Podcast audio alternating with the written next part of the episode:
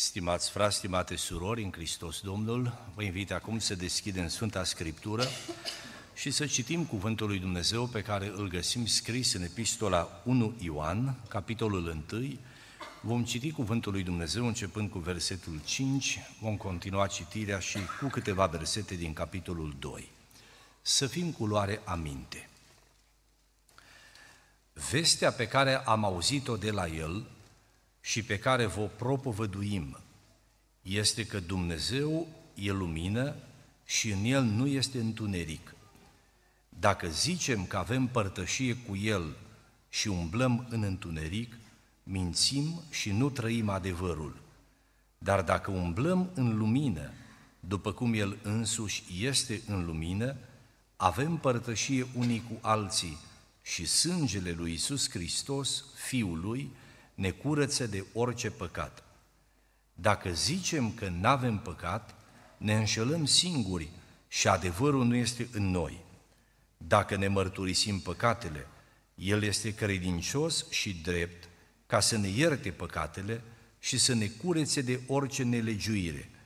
Dacă zicem că n-am păcătuit, îl facem mincinos și cuvântul lui nu este în noi.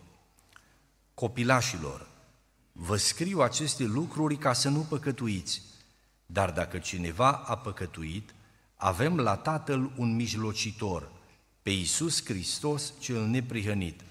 El este jertfa de ispășire pentru păcatele noastre și nu numai pentru ale noastre, ci pentru ale întregii lumii. Citim și versetul 12. Vă scriu, copilașilor, fiindcă păcatele vă sunt iertate pentru numele Lui. Amin. Vă invit cu respect să vă reașezați.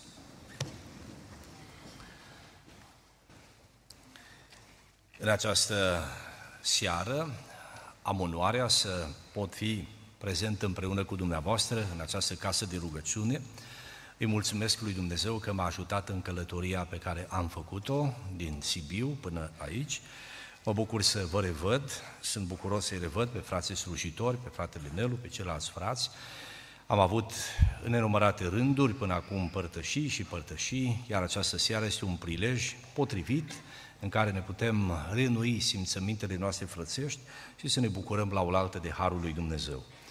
Vă aduc salutări din partea Bisericii Soră, Biserica Emanuel din Sibiu, și de asemenea din partea colegilor profesori și frați studenți de la Institutul Teologic Pentecostal din București și dintr-o parte și din cealaltă, salutări sfinte, har și pace în numele Domnului, Dumnezeu să binecuvânteze familiile noastre, să binecuvânteze biserica în care slujim lui Dumnezeu.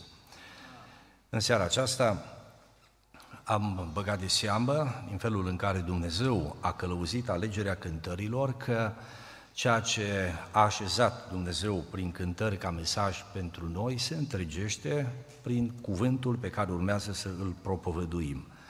Probabil că ați remarcat că una dintre temele care a reapărut aproape în fiecare cântare este cea legată de bucuria iertării păcatelor.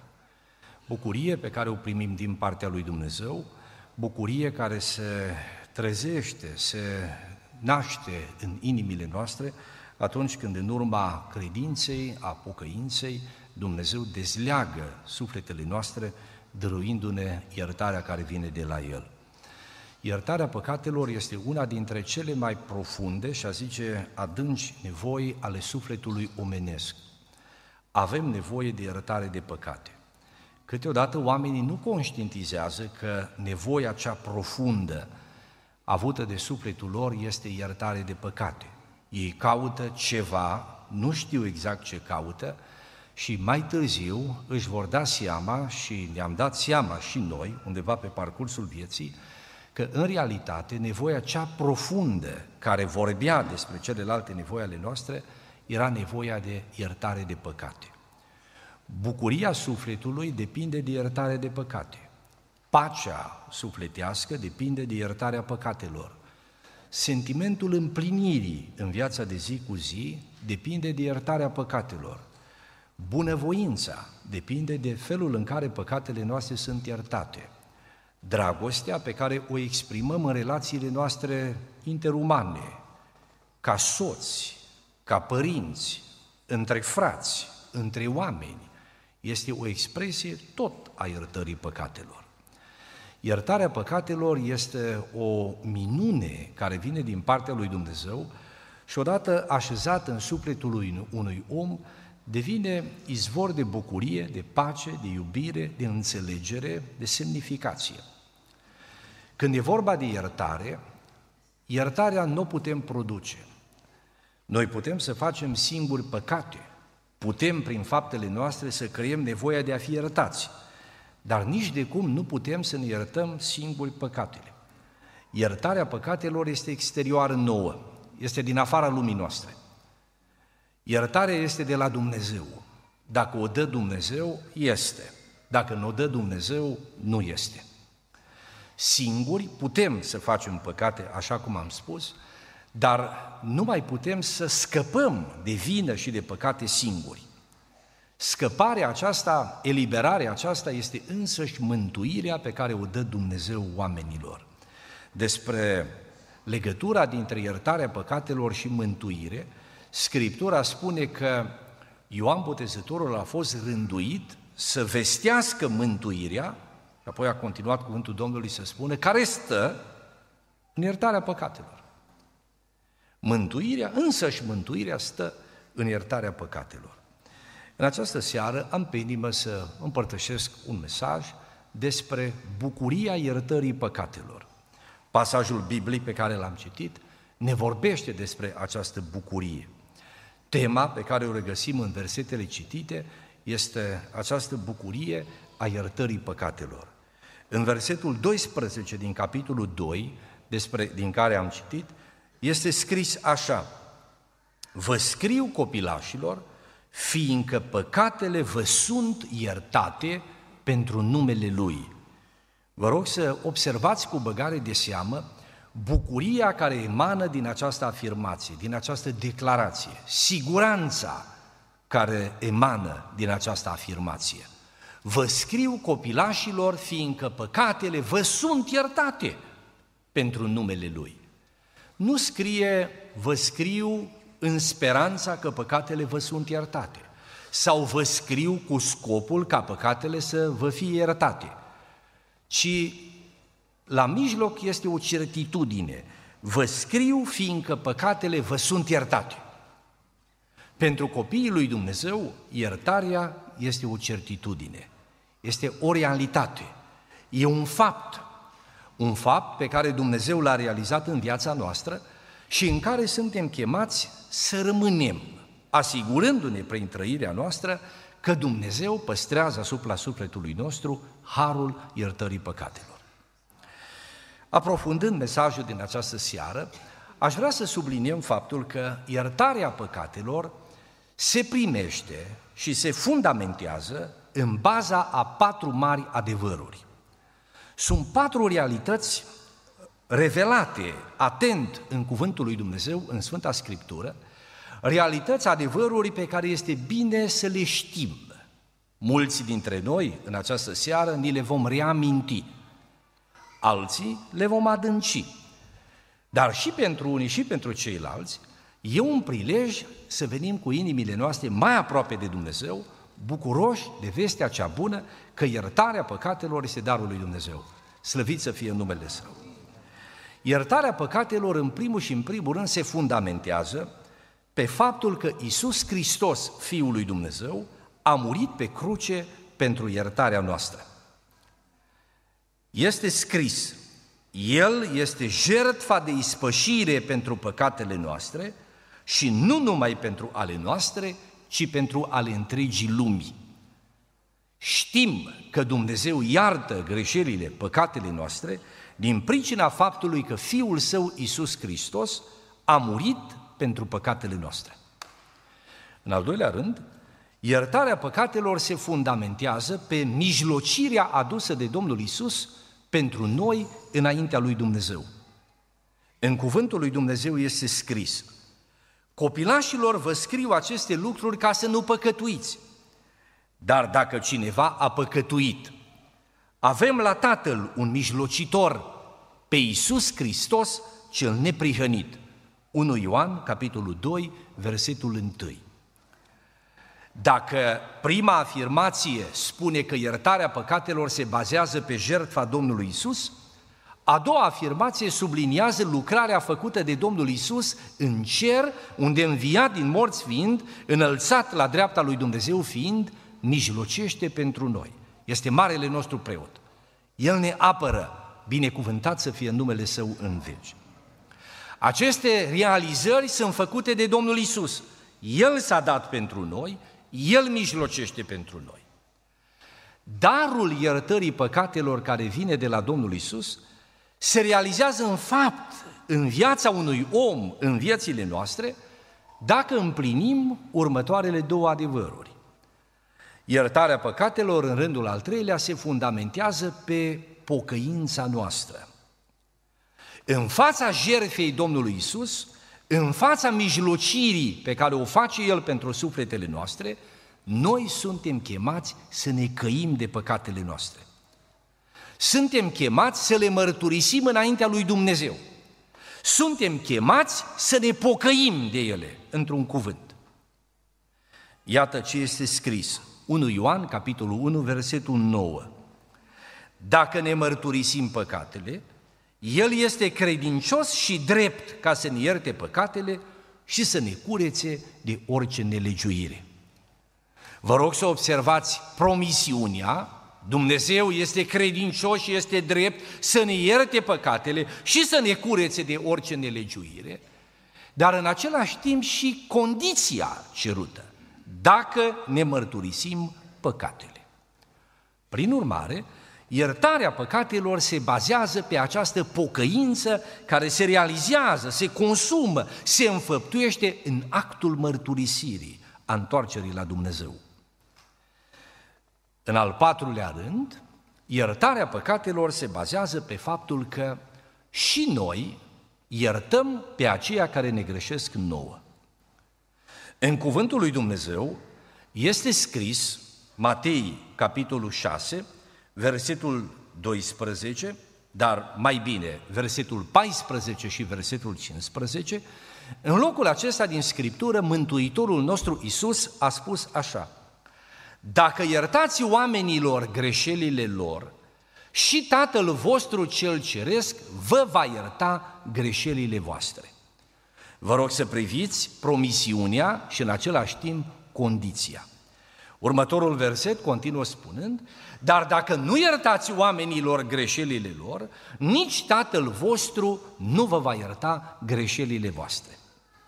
Iată dar cât de clar, cât de limpede așează sub ochii noștri cuvântul lui Dumnezeu acest adevăr cu privire la bucuria iertării păcatelor și cu privire la felul în care se realizează, în fapt, iertarea păcatelor, ca apoi bucuria să vină din ea. Vă chem, în cele ce urmează, să luăm la rând aceste patru temeiuri și să le aprofundăm așa cum le găsim în Scriptură, cu așteptarea ca Dumnezeu să semene credință în sufletele noastre și prin credința primită de la Dumnezeu, aceste cuvinte să rodească în viețile noastre spre mântuirea noastră, spre iertarea noastră. În primul rând, iertarea păcatelor se fundamentează pe jertfirea adusă de Domnul nostru Isus, pe moartea sa pe cruce pentru răscumpărarea noastră. Am citit din 1 Ioan, capitolul 2, cu versetul 2, și de asemenea, capitolul 4 din aceeași epistolă, versetul 10, cuvântul lui Dumnezeu spune așa, Dragostea stă nu în faptul că noi am iubit pe Dumnezeu, ci în faptul că El ne-a iubit pe noi și a trimis pe Fiul Său ca jertfă de ispășire pentru păcatele noastre. În epistola lui Petru, prima epistolă, capitolul 4, capitolul 2, versetul 24, cuvântul lui Dumnezeu spune așa, El, adică Isus, a purtat păcatele noastre în trupul său pe lemn, adică pe cruce. Domnul Isus a murit pe cruce purtând în moartea sa pe cruce păcatele noastre. El s-a dat pe sine pentru noi. Slăvit să fie numele Lui cel Sfânt. Isus nu a murit ca victimă. El și-a dat viața de bunăvoie pentru noi. El a fost răstignit nu pentru că l-au urât oponenții lui, care trădându-l l-au predat în mâna romanilor spre a fi răstignit. Nu. Aceasta este doar interfața vizibilă a lucrurilor. Cea profund duhovnicească, spirituală, realitatea din spatele a ceea ce izbește ochiul, era că Domnul Isus a venit în această lume ca să ia asupra sa vina noastră și plătind în locul nostru să moară pe cruce pentru mântuirea noastră. Suntem iertați din cauza că Isus Hristos, Fiul lui Dumnezeu, a murit pentru noi. Binecuvântat să fie numele Lui în veci. Această jertfă, jertfa Domnului Isus, are putere să îndepărteze păcatele, să dea la o parte păcatele.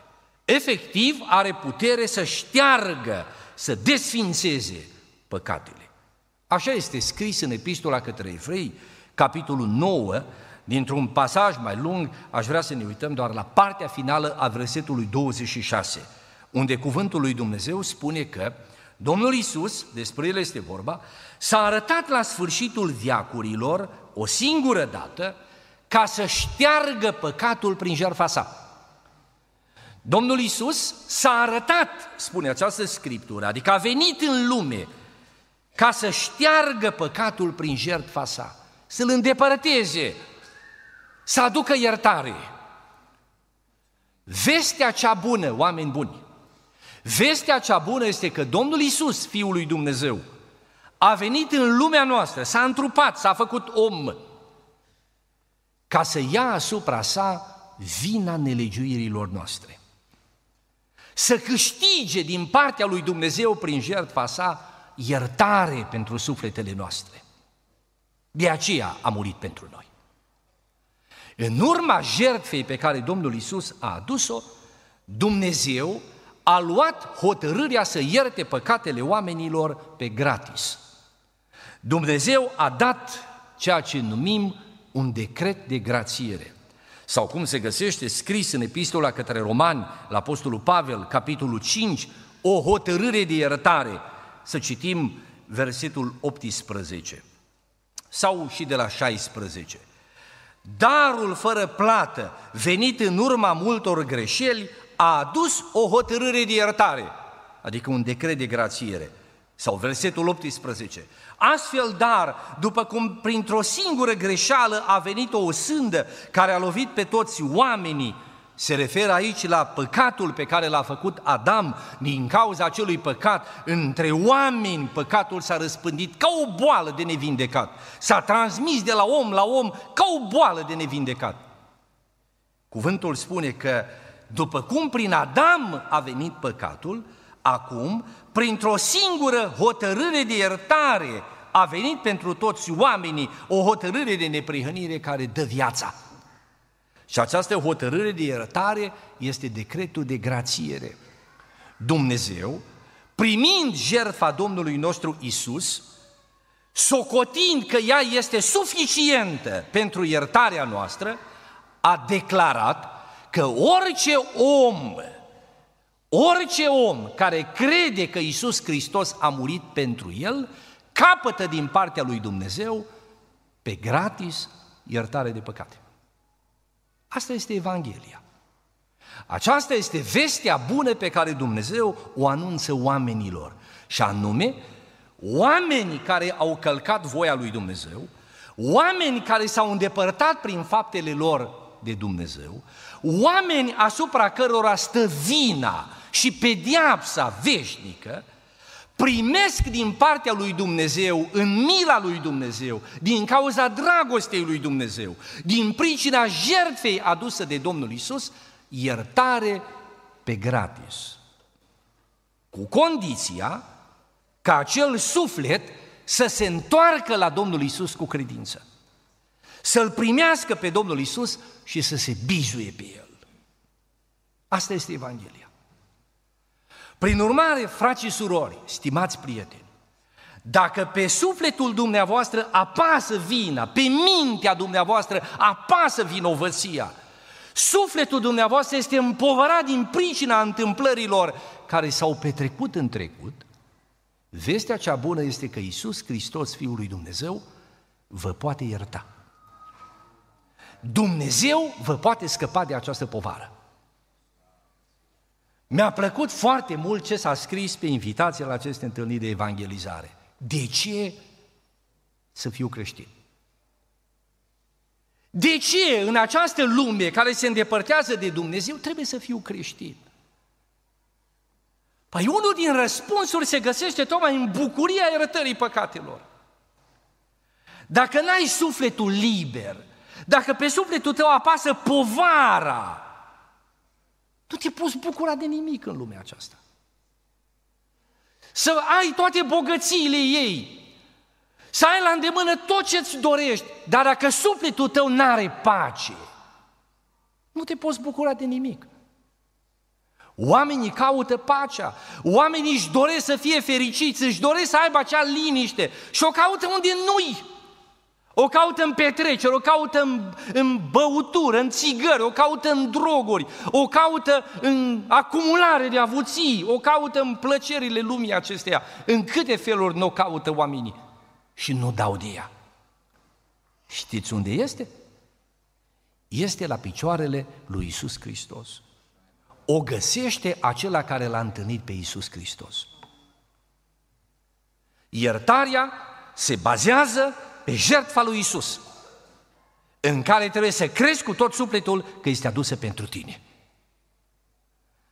Țin minte, în urmă cu ceva vreme, una dintre surorile de credință, membră în biserica din Sibiu, mi-a dat un telefon.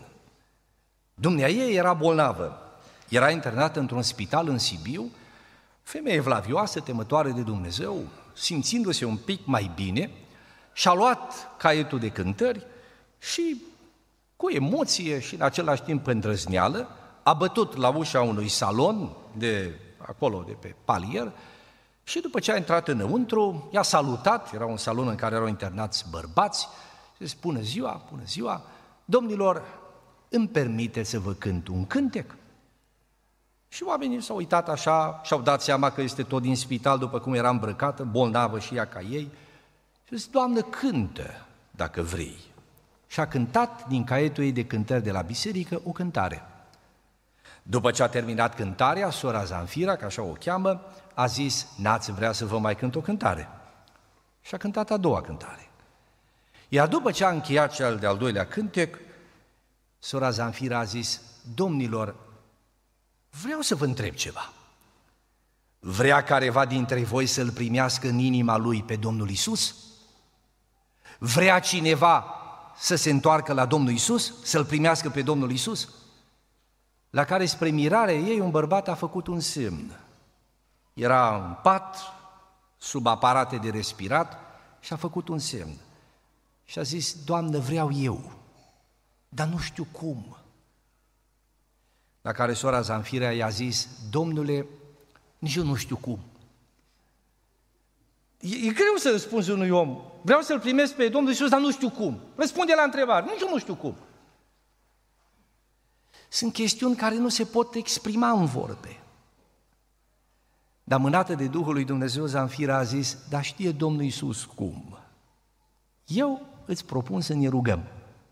Și Domnul Iisus, care știe cum, te va învăța.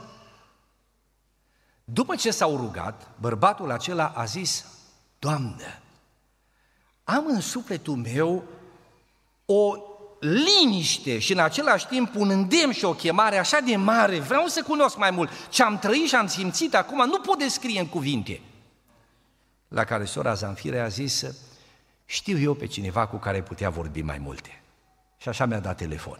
Dus acolo, am vorbit cu acest bărbat, îl cheamă Sandu, L-am întrebat, printre altele, dacă el crede că păcatele lui sunt iertate. Și el a spus nu. Și asta mă sperie cel mai tare. Când simt aproape sfârșitul și pe mine vina e mare, că am făcut multe rele împotriva lui Dumnezeu. Cum aș putea scăpa?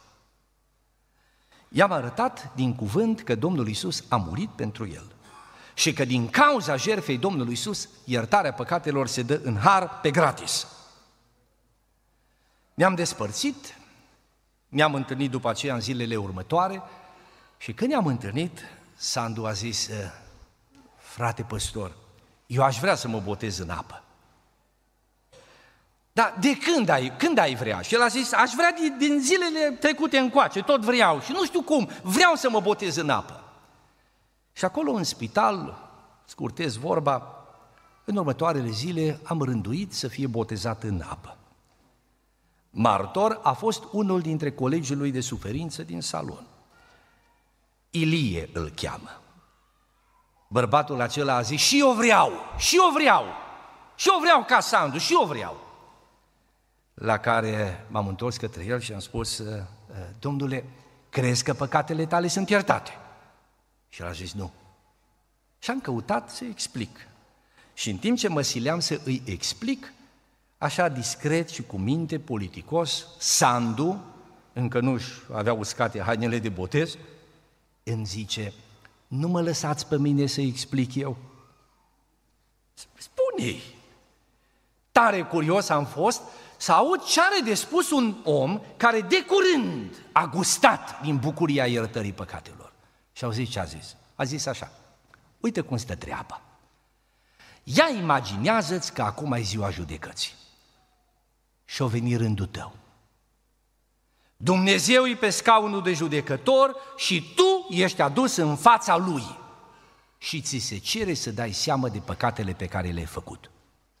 Între tine și Dumnezeu spuse toate păcatele pe care le-ai făcut.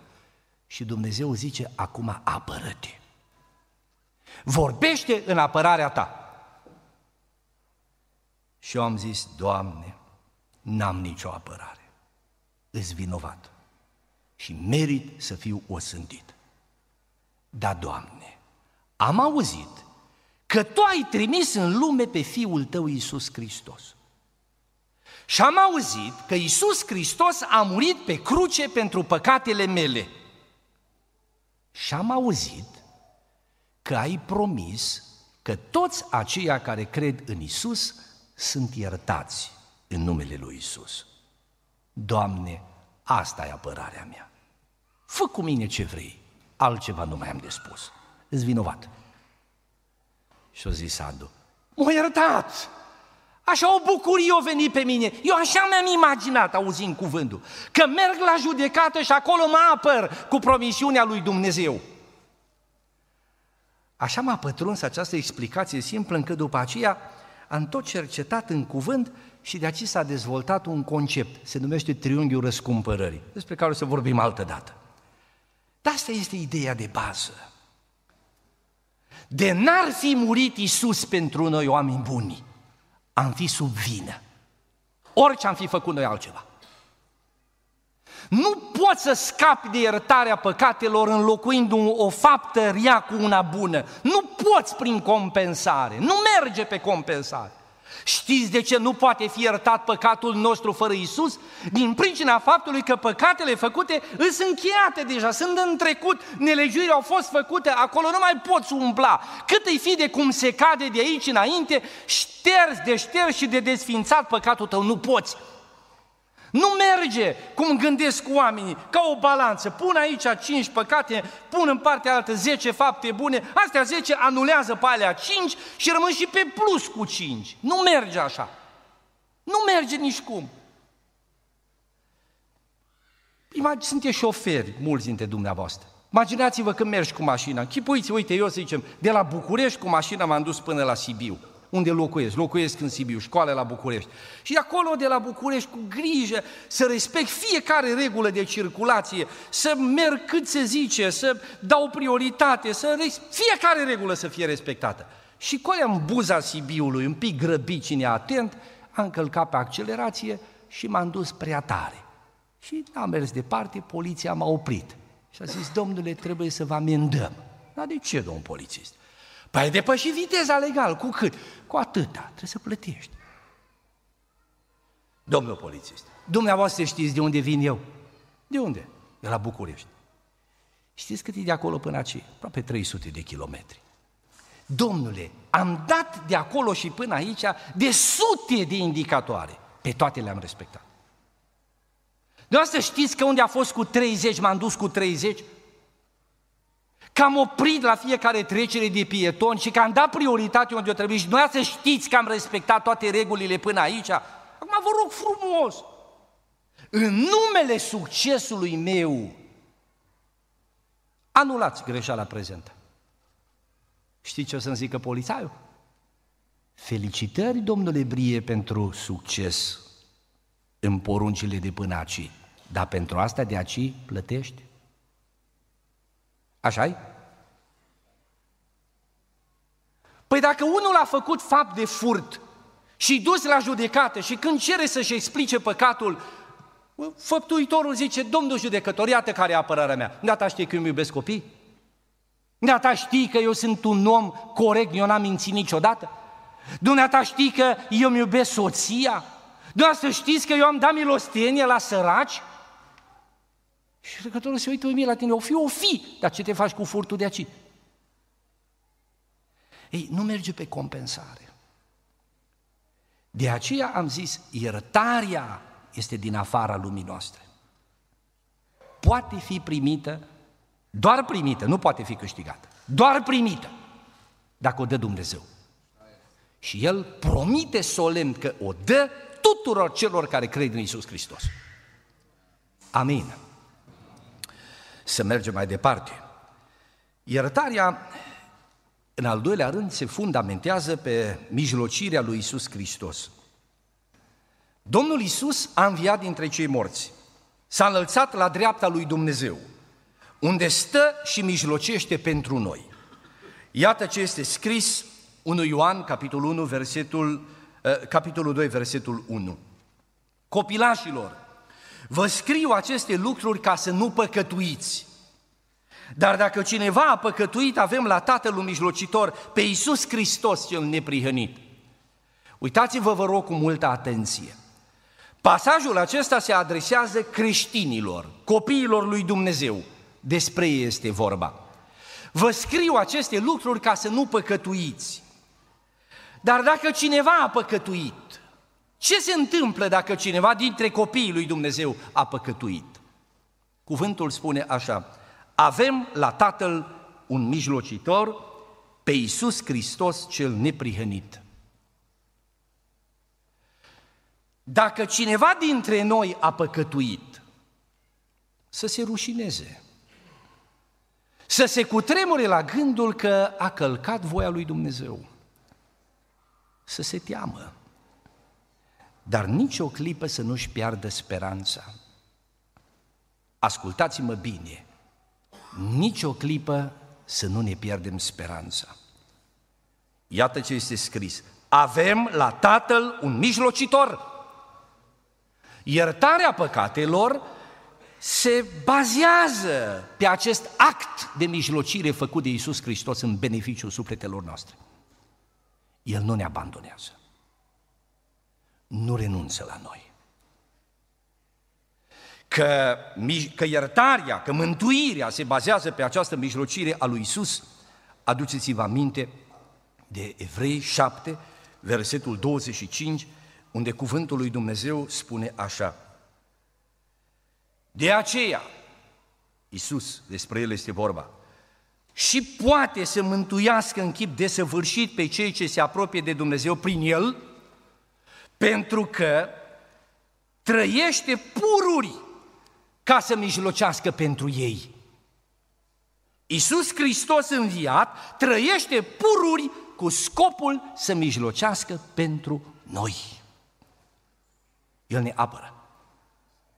În Romani, în capitolul 8, reapare această temă cu cuvinte deosebit de încurajatoare. Cine, versetul 33, va ridica pâră împotriva aleșilor lui Dumnezeu?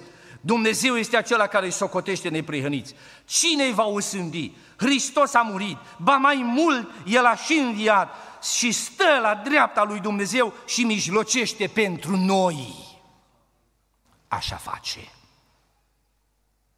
El este apărătorul nostru, marele nostru preot, e cel care garantează iertarea păcatelor prin actul său de mijlocire. Jertfa a dus o singură dată, a câștigat o iertare veșnică. iertare care este actualizată, dată într-una prin actul de mijlocire a lui Isus Hristos. Altfel n-am stat în picioare. Niciunul. Se întâmplă, cum scrie în cartea profetului Zaharia, și indicii avem și în cartea Apocalipsa, că cel rău se apropie de noi în chip viclean. Ne ademenește, ne ispitește și dacă reușește să ne aducă în situația să comitem păcate, apoi se duce la Dumnezeu să ne acuze, să ne părască în fața lui Dumnezeu, să ceară pedeapsă pentru noi. Așa scrie în Apocalipsa, că zi și noapte ne pâra înaintea lui Dumnezeu. Acolo la Dumnezeu nimeni nu se poate duce cu neadevăruri. Nici diavolul nu se poate duce cu neadevăruri. Se duce cu adevăruri. Și mi închipui și am temeiuri din Scriptură să spun că pledoaria lui împotriva noastră este în trei puncte. 1. Legea lui Dumnezeu. Doamne, Tu ai spus, plata păcatului este moartea. Este legea lui Dumnezeu. Apoi vine cu istoria, cu faptele. Nelu, vorba de mine, sau numele tău, a păcătuit. E adevărat? Este adevărat. Trei. Nelu a păcătuit și tu ai spus că plata păcatului e moartea. Prin urmare, să moară. Să plătească, cum ai spus. Ce poți să faci? Legea e de partea lui, adevărul înfăptuit e de partea lui. În fața acestor realități, nu mai este ieșire decât dacă intervine cineva să medieze. Și acel cineva este Domnul Isus, care se ridică viteaz, se pune la mijloc și spune așa, este adevărat că a păcătuit. Este adevărat că plata păcatului este moartea. Dar eu am murit pe cruce pentru el. Plata a fost făcută. Dreptatea a fost împlinită. Sufletul acesta mi-aparține, sufletul acesta e al meu, sufletul acesta m-a chemat peste el, așa că înapoi a mea, satanul, sufletul acesta va trăi. Asta e mijlocirea. Așa găsim la Zaharia, țineți minte, vedenia aceea despre marele preot care era îmbrăcat cu haine mânjite și satana l acuza. Și Domnul a zis, vitează înapoi a mea satanul, îndepărtezi nelegiuirea de la sufletul acesta. Așa stăm. Prin urmare, bizuiți-vă pe jertfa lui Isus și pe mijlocirea Lui. În al treilea rând, iertarea păcatelor se fundamentează pe pocăința noastră, pe mărturisirea noastră. Locul din Scriptură cu care am deschis cuvântare în această seară, 1 Ioan, capitolul 1, versetul 9, spune așa, Dacă ne mărturisim păcatele, El este credincios și drept ca să ne ierte păcatele și să ne curețe de orice nelegiuire. Cuvântul lui Dumnezeu promite că această iertare câștigată cu preț greu de Domnul Isus, garantată prin învierea Lui și continua mijlocire la dreapta lui Dumnezeu pentru noi, este dată în condiția în care ne pocăim. Dacă nu ne pocăim, dacă nu ne întoarcem la Dumnezeu, dacă nu ne căim de păcatele făcute, dacă nu ne înfățișăm înaintea lui Dumnezeu plângându-le în rugăciune de căință, mărturisindu-le înaintea lui Dumnezeu, cum citim aici, jertfa lui Isus și efectele ei binecuvântate sunt anulate în dreptul sufletului nostru. Și anulate nu pentru că n-ar avea Isus voință, Dumnezeu voință să ne ierte, ci din pricina răutății sufletului nostru care nu vrea să se căiască. Dumnezeu iartă pe acela care este dispus să se căiască. Și asta e scris în această scriptură. Iată și alte locuri. Proverbe 28, versetul 13. Cine își ascunde fără de legile nu propășește, dar cine le mărturisește și se lasă de ele, capătă îndurare. Sau Psalmul 32, versetul 3 la versetul 5, David zicea, câtă vreme am tăcut, mi se topeau oasele de gemetele mele necurmate, că zi și noapte mâna ta apăsa asupra mea, mi se usca vlaga cum se usucă pământul de seceta verii, atunci ți am mărturisit păcatul meu și nu mi-am ascuns fără de legea, atunci am zis, îmi voi mărturisi Domnului fără de legile. Și uitați cum se încheie. Și tu ai iertat vina păcatului meu. Psalmul 32, versetul 5. Și tu ai iertat vina păcatului meu. Iertarea păcatelor vine din acest act al mărturisirii. Care act al mărturisirii, țineți minte, nu produce iertarea. Iertarea a fost înfăptuită de Isus care a murit pentru noi și mijlocește pentru noi. Nu căința noastră face iertarea, căința noastră doar deschide ușa ca Dumnezeu să intre cu iertarea. Slăvit să fie în numele Lui. Vezi? Dacă un om muritor face o greșeală față de autoritățile țării, vina peste el stă. Poate primi circunstanțe atenuante din pricina faptului că recunoaște ce a făcut. O pedeapsă mai mică, dar primește pedeapsă. La Dumnezeu, cine se căiește, capătă iertare. Și căința cea profundă este însoțită de schimbare. Nu e doar un regret pasager, o remușcare, o informare a lui Dumnezeu. Stai în fața lui și zici, da, așa e, am, am, am făcut, iartă-mă. Și în gândul tău e să faci mai departe. Dumnezeu iartă pe acela care se și schimbă. Iertarea deschide perspectivele vieții noi. E cum a zis Isus acelui suflet împovărat. Du-te, a zis Isus, și să nu mai păcătuiești. Asta după ce înainte i-a zis, nu te osândesc. Unde sunt femei părâșii tăi? Nu sunt, Doamne! Isus a zis, nici eu nu te osândesc. Adică Isus o iartă. Și îi spune, vezi să nu mai păcătuiești. Așa operează iertarea. Și de aici este bucuria. Din această mărturisire se naște bucuria. Iar mărturisirea, stimați frați, stimați oameni, se face în primul rând înaintea lui Dumnezeu. Acolo, în secretele sufletului tău, cufundă-te în rugăciune și înaintea lui Dumnezeu spune ce ai făcut. Trage ușa după tine, îngenunchează în odaia ta, plângeți păcatele în fața lui Dumnezeu, recunoaște ce ai făcut, cere să vină asupra ta iertarea, roagă-L pe Dumnezeu să te spele, să te curețe, roagă-L pe Dumnezeu să ia de asupra ta vina. Cere putere să nu mai faci. Și așa vine bucuria iertării. Cuvântul Domnului ne învață să ne mărturisim și unii altora. Cuvântul scrie, mărturisiți-vă unii altora păcatele. Iacov, capitolul 5, versetul 16. Aș înțelege că mărturisirea în fața unui frate, unui slujitor al lui Dumnezeu, este necesară atunci când, deși te-ai rugat în rugăciunea ta și te-ai mărturisit, totuși vina apasă mai departe pe sufletul tău. Simți că povara e tot acolo. Și în situația în care, deși te-ai rugat, deși ai mărturisit lui Dumnezeu, nu găsești în tine putere să reziști ispitei, iar cazi, atunci îi semn că trebuie să te duci la un slujitor al lui Dumnezeu și să te mărturisești.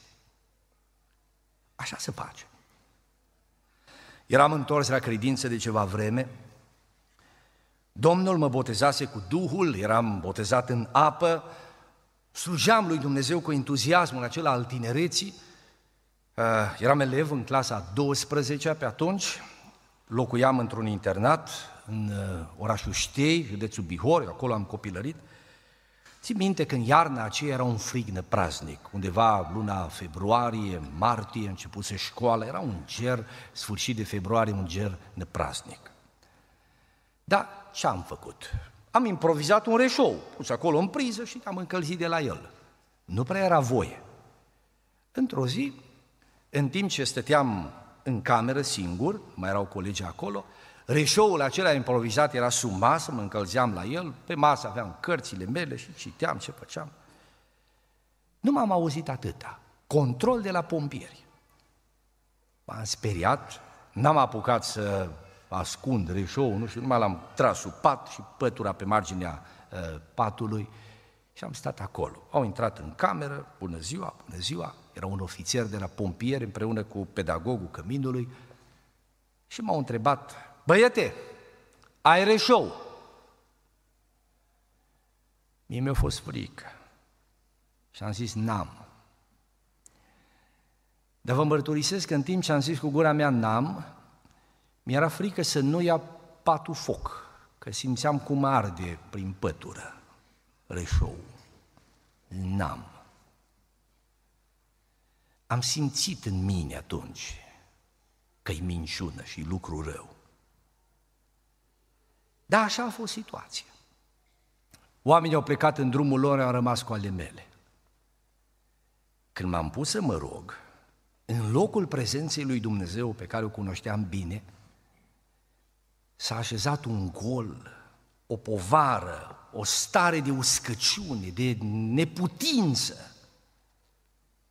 Doamne, unde ești? Și răspunsul a venit. Și zici că n-ai reșou?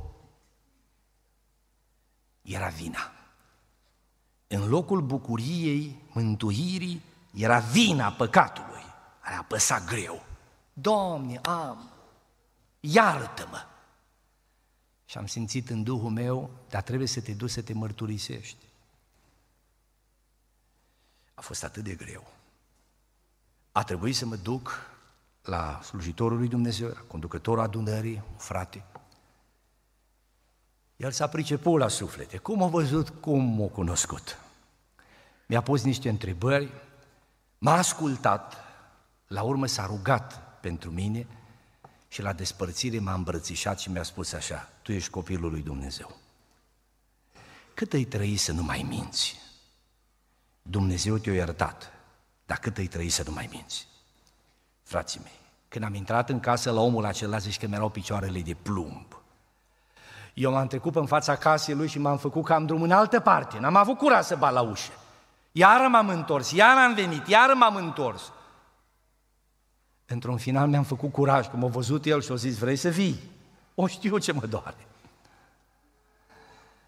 Când am plecat, zici că aveam aripi la picioare. Cu bucurie! Ha! Și când a venit cina, cu atâta liniște am luat-o. Bucuria iertării păcatelor. A murit pentru tine Iisus? Mijlocește pentru tine?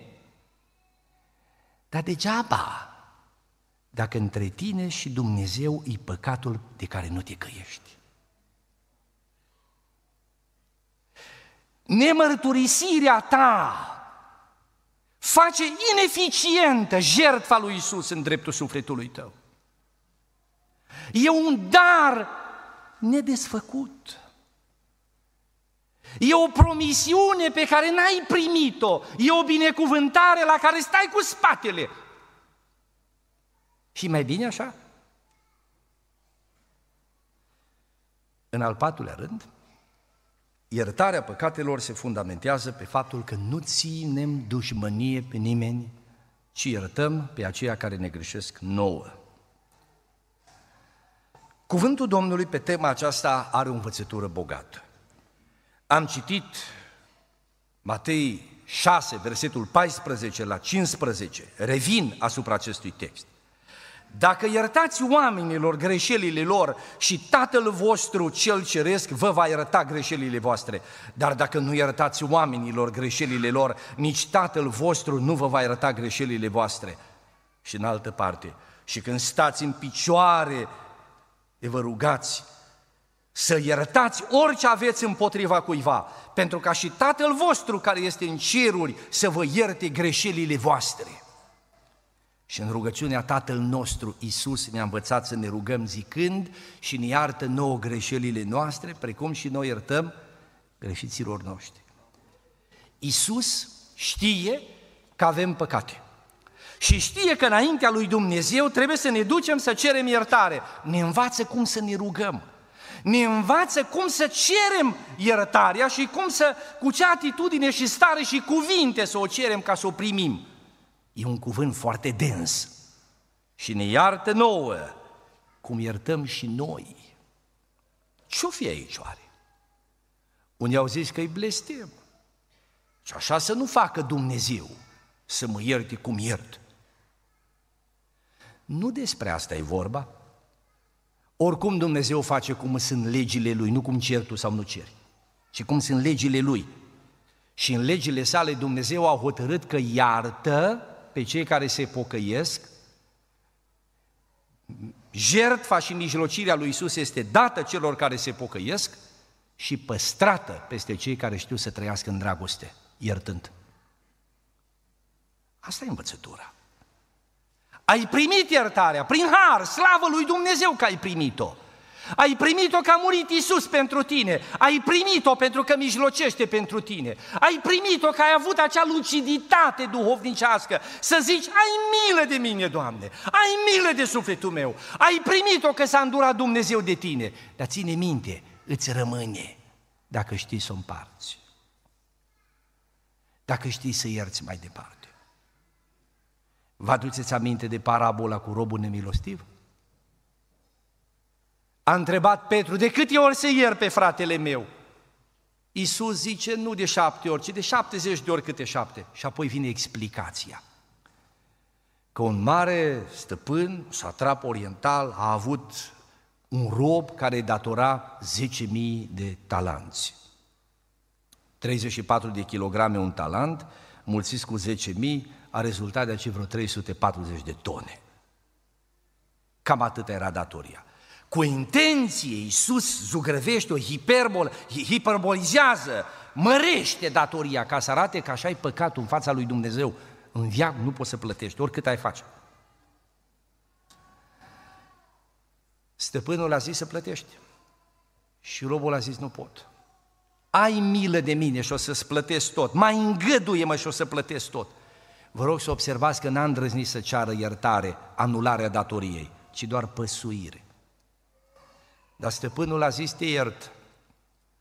I-a anulat datoria, l-a iertat. Vă puteți închipui cu ce bucurie s-a dus acasă? Dar pe drum a dat cu ochii de unul care datora 100 de lei. Și a zis datornicului, dăm banii. Și omul a zis, n-am, dă-mi, n-am, dă-mi acum, n-am. Execuție silită. Și l-a dat pe mâna executorului. Vestea s-a dus, stăpânul a aflat și când a aflat, l-a chemat pe acest rob și l-a cerătat rău. Și a zis, eu te-am iertat fiindcă m-ai rugat. Nu se cădea să ierși și tu. Acum, pentru că n-ai vrut să ierți, i-a anulat iertarea. Știi ce a făcut în fapt? A zis celorlalți, să vină aici, schingiuitorii, să vină aici, ceaslovul ăla unde era scrisă datoria, scoateți-l, aduceți-l aici. Anulăm iertarea. Îmi datorezi 310.000 de talanți îmi datorezi. Trebuie să plătești. A fost dat pe mâna chinuitorilor până va plăti tot ce datora. Ca apoi Mântuitorul să se întoarcă către Petru care l-a întrebat și să-i spună lui și nou tuturor creștinilor, tot așa va face și Tatăl meu cel ceresc cu fiecare din voi care nu iartă din toată inima pe fratele său. Deci, cu alte cuvinte, iertarea câștigată de Isus cu preț de sânge, oferită și garantată prin mijlocirea sa, primită de tine prin mărturisire și pocăință, ți lăsat în dar necontenit și cu efecte veșnice dacă știi să ierți, dacă vrei să ierți. Neiertarea, dorul de răzbunare, amărăciunea, răutatea sufletului, răzbunarea, te lipsește de cel mai mare dar, bucuria iertării păcatelor. Știu că inima, inima noastră este neputincioasă. S-ar putea ca unii dintre dumneavoastră să aveți în inima această povară, vreau, dar nu pot. Ajunge să vrei. Cere lui Dumnezeu să te ajute. Cere să pune dragoste în sufletul tău. Roagă-te pentru acela care ți-a făcut rău. În timp ce te rogi pentru el și hotără să-l ierți, descoperi că-l ierți. Fă așa. Dumnezeu te va scăpa. Vei observa că eliberând pe acel prizonier pe care îl ții în temnița neiertării, vei descoperi că prizonierul eliberat a fost chiar sufletul tău. Că celălalt și-a dus viața liniștit și dacă nu l-a iertat ție ți-a fost greu. Scapă. Și fă o dragoste. Eu cred că asta spune Domnul Isus, eliberând sufletul nostru de amărăciuni, de răutăți și de răzbunări și de neiertări, în fața lui Dumnezeu stând liberi, guvernați de dragostea pe care Duhul lui Dumnezeu a turnat-o în noi, ne dăjduim că Dumnezeu ține peste noi iertarea. Și asta este bucuria mântuirii. Slăvit să fie în numele Lui. Așa aș înțelege că iertarea păcatelor se primește. Lucruri simple și în același timp profunde și de la Dumnezeu. Iertarea păcatelor se bazează pe faptul că a murit Isus pentru tine. Mijlocește pentru tine. Ea devine o realitate peste sufletul tău când te pocăiești, te mărturisești și odată realizând acest fundamental pas, iertarea va rămâne o realitate care se va prelungi în fiecare zi și clipa vieții tale, știind să o împarți cu alții. Simțindu-i pe ucenici, pe copiii lui Dumnezeu eliberați de amărăciune și plini de dragostea lui Dumnezeu, Iisus i-a învățat zicând, când greșiți față de Dumnezeu, duceți-vă în rugăciune și spuneți așa, Doamne, Doamne Dumnezeule, iartă-ne că și noi am iertat. Suntem ai tăi, copiii tăi, am mărturisit numele Domnului Isus, ne bizuim pe jertfa Lui, ne bizuim pe mijlocirea Lui, recunoaștem că am păcătuit, iartă-ne.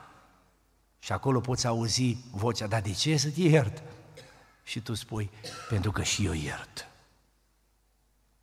Și Dumnezeu primește o asemenea rugăciune. În această seară, înainte să ne despărțim, va fi un moment în care ne vom ruga.